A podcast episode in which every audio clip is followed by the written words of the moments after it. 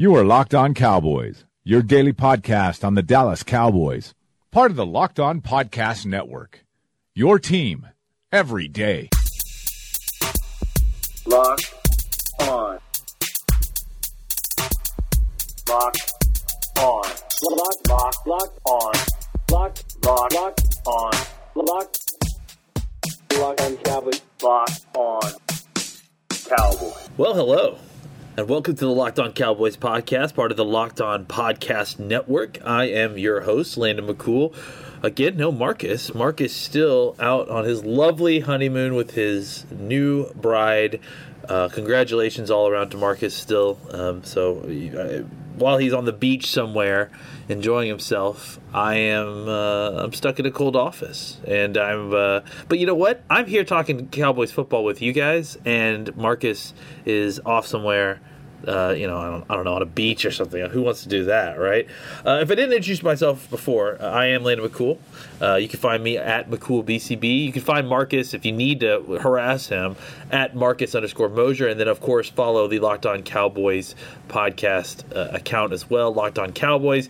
And guys, if you haven't, I know we have a lot of, of, of Cowboy specific fans that come here, but if you haven't checked it out yet, definitely make sure that you're checking out the Locked On NFL podcast and some of the other shows that are on the Locked On network. This is a great network, and sometimes we get so myopic about what's going on with the Cowboys. Uh, we uh, we don't always leverage the rest of the network the way we should, but uh, we sh- we are going to de- definitely do a lot more of that this coming season because there's a lot of great talent uh, all throughout the network, and, and and I just wanted to kind of take a take a second to kind of pump their work up a little bit too. It's it's it's that time of year where everyone's looking for every little bit of football information, and, and sometimes when you watch, listen to the, the larger podcast, there's a lot of filler, a lot of crap, but not on the Locked On Podcast Network. Uh, so definitely go check out Locked On NFL and then the, the Locked On Draft shows, and then check out some of the individual teams if you're interested in learning about maybe the NFC East. So that's that's my little two cents today. Today, uh, we it's just me, as I've indicated, and we are going to do a Twitter Tuesday. Uh, and it's going to be a little bit awkward, kind of a one person Twitter question show, but we are going to get into it. Uh, Marcus sent out the call on Twitter a couple hours ago. We got enough responses. Uh, let's not waste any more time.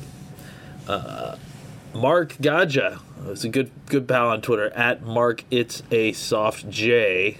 Oh, it's so Mark Gata. See, the key to saying his name is, is, unlocked in his actual Twitter handle.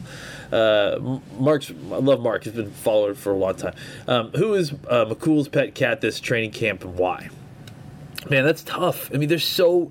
The crazy thing about this year is that there are so many big you know deep rosters d- sections like uh, the, the position groups across the board it feels like there's a lot of depth of talent uh, uh, at a, a, lot of different spots. So you know the pet cats guys are really kind of long shots more in a way than they have been even in previous years because there's just not a lot of spots to take right? Um, i you know i keep getting excited about and the reason I'm using him as a pet cat is because I don't, you know, I don't really know how secure his spot is, or, or you know, I, I, think he could be anywhere from not on the team to maybe taking some starting snaps. I I think that Damien Wilson has got something. You know, I, I've watched watching his tape and just watching the way he plays and his body type and his and his game.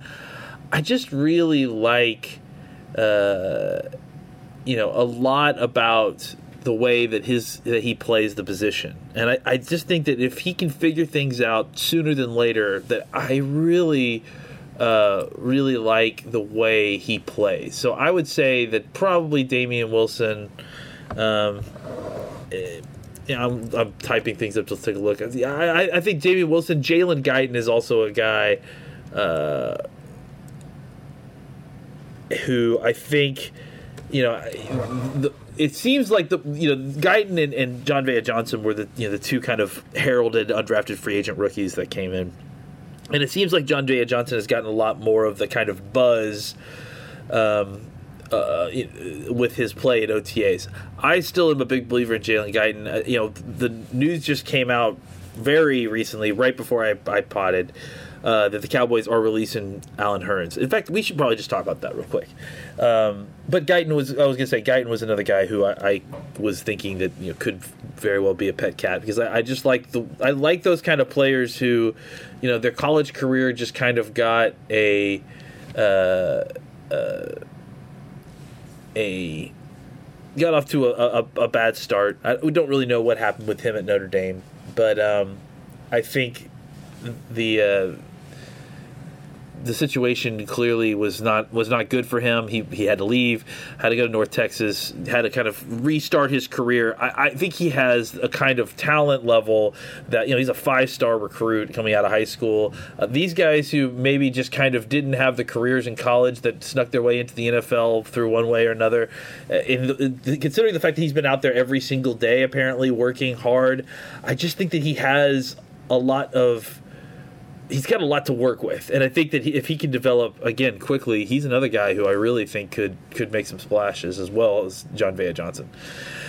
Um, but Hurns, there's actually two pieces of news we got to talk about that that came out right before I came on air. Uh, Allen Hurns got released um, by the Cowboys. They they tried to kind of come to him and renegotiate his deal down, uh, and it didn't look like he was interested in that. And so, you know, I think they did him a good favor by not cutting him early. They gave him an opportunity to rehab and get healthy. Uh, and then they reapproached him about uh, trying to write, sign a, a kind of more, um, you know, team friendly deal. And, and I think he's he was interested in kind of testing the market. And so they parted in seem, seemingly amicable ways because uh, you know they, they gave him they did him a favor keeping him on to, for through his rehab and he wasn't interested in going at a, at a lower rate, and that's fine. So they moved on, and, and good luck to Hurns. I really like the guy as a locker room guy. You know, and when he was able to play, he, he did things for us. He, he worked hard. So uh, I, I just commented about him a couple weeks ago, uh, just how his play had stood, stood out. He does a lot of the little things at the wide receiver position that don't get noticed a lot. So uh, yeah, I think that's a uh, I think that's a big.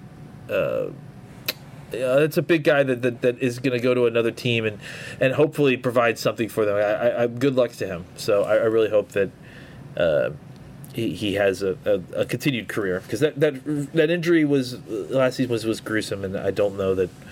Uh, we weren't all sure how he would recover from that. And the, the other big news, speaking of injuries, that we weren't sure how they were going to recover, the other good news is that it sounds like uh, Travis Frederick officially will avoid being put on the NFI list, and he will be active for the start of training camp. Which, you know, that's kind of, I guess, where we were expecting things to go. But it's just good to kind of officially get that word as well. So uh, definitely.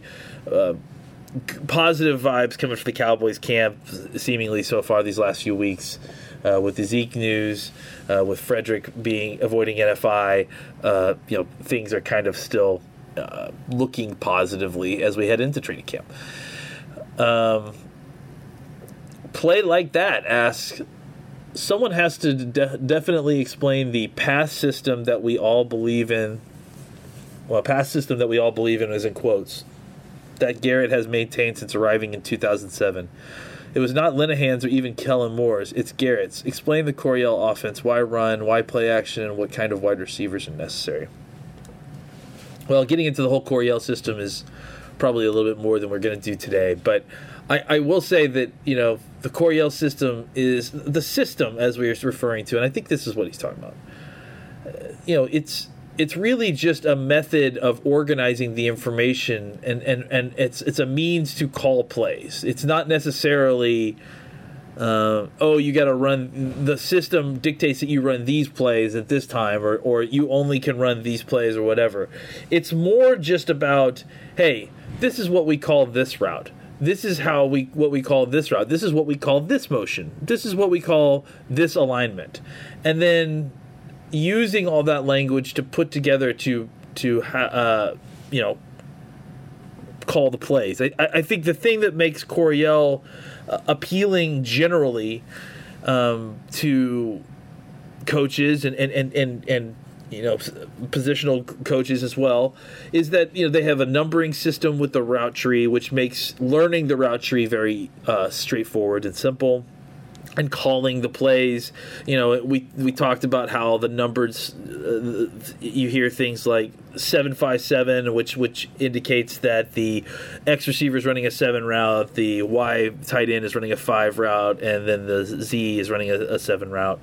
You know, it's it's that kind of very straightforward uh, numbering system paired with uh, terminology. I, I, think that the reason it's appealing on that level is because of how straightforward it is to learn in comparison to something like the West Coast, which can be very. Uh, which has a lot of verbiage, which has a lot of words and a lot. You know, their play calls tend to be extremely long. So one way of counteracting that, Coryell's system has kind of a more simplified uh, play calling situation.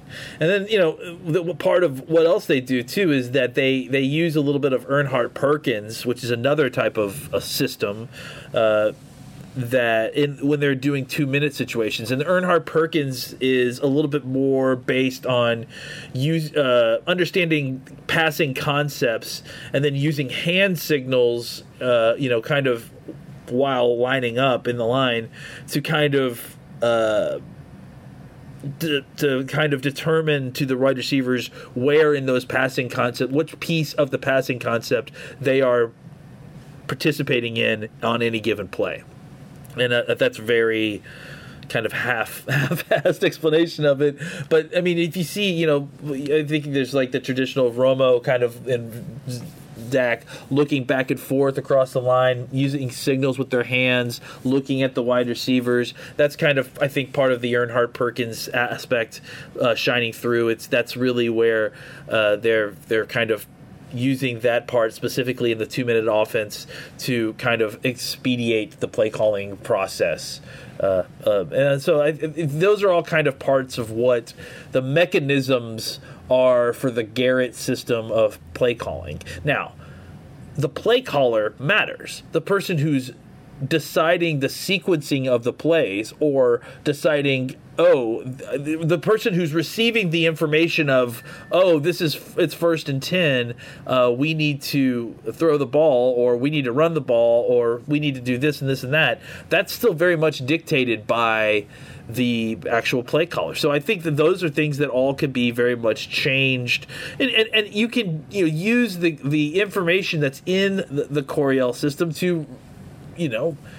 Rearrange routes to cr- to create route combinations to, to do things like that in order to, uh, you know, get what you want while still using the Coryell kind of terminology. So I, I my point was saying that you know I think you don't need to reinvent the wheel to severely change what your offense is doing. I think that it's certainly possible to um, use what's already there to kind of make the offense look different. And, and honestly, I like I think that there's nothing wrong with uh, keeping this similar uh, running a lot of the same similar plays but just dressing them up more calling them at different times calling passes out of run formations and run out of pass formations calling more passes on first down you know? I think all, all these things more motion more more opportunities to kind of help your your your offense identify what's happening to them pre-snap. I mean i think all these things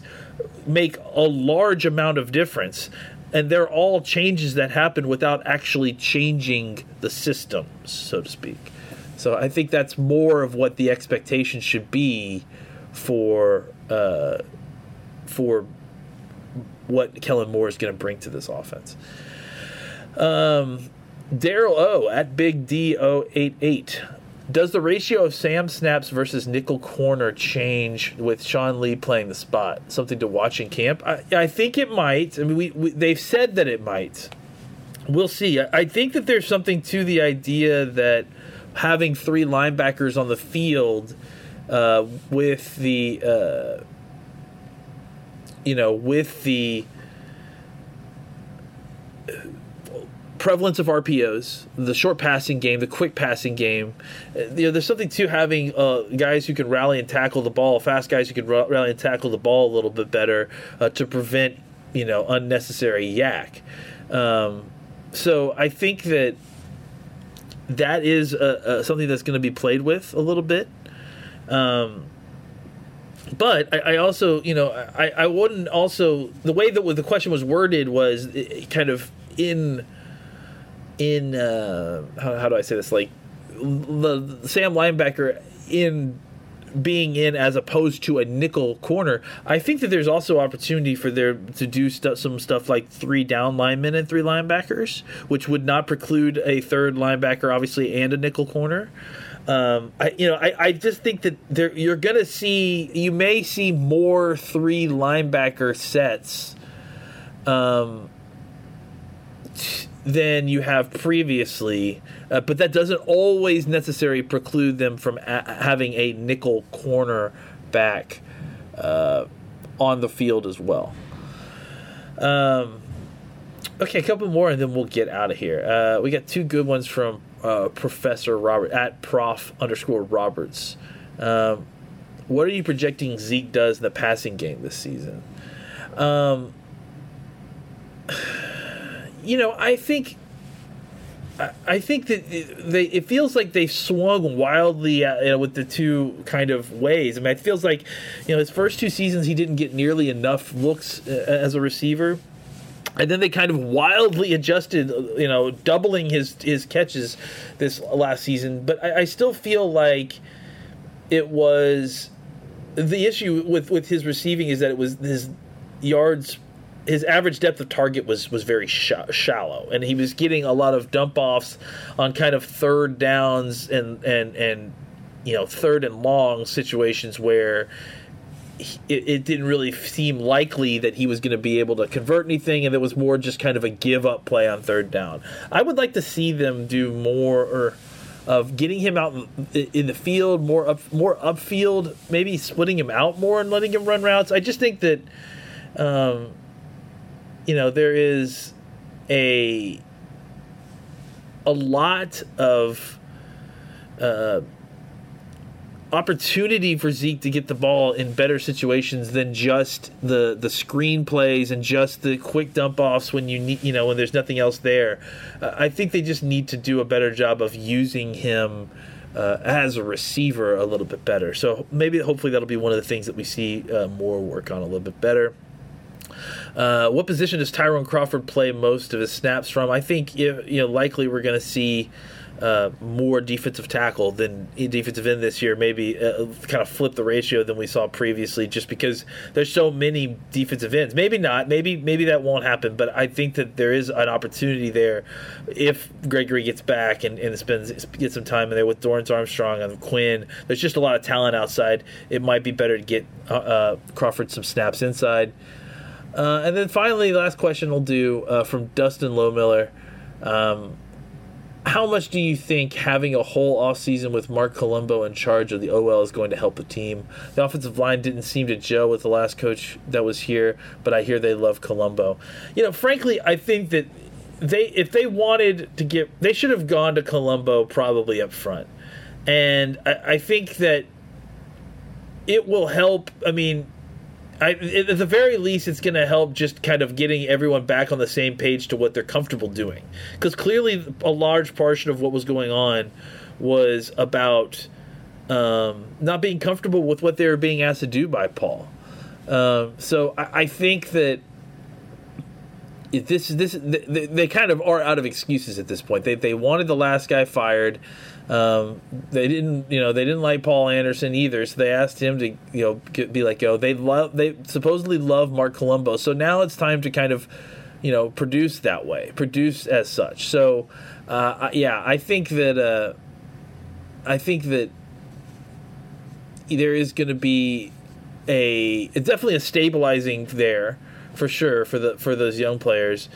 I, I don't know if there's going to be like a noticeable jump, but there certainly won't be a step back the way that we saw, at least from like guys like La'el Collins. I feel like you really struggled with some of the techniques that was being asked of him. So, uh, yeah, I do think you know everything you know with with Travis Frederick coming back, with with all the the things you know the, the level of familiarity going on with Colombo, all of that is good. I I, I guess my my my real overall statement here is uh, I think the offensive line is going to be really good. I think that they've got a lot of talent, and it's a lot of talent coming back that maybe wasn't there last year. I think the left guard spot will be a lot more solidified with Connor Williams a year in the in the weight room, and I think all of them will be generally a little bit more comfortable with what they're being asked to do some more than others specifically, but I think they're all going to be comfortable with what they're being asked to do, and that makes for for you know comfortability usually me- makes for good situations. So.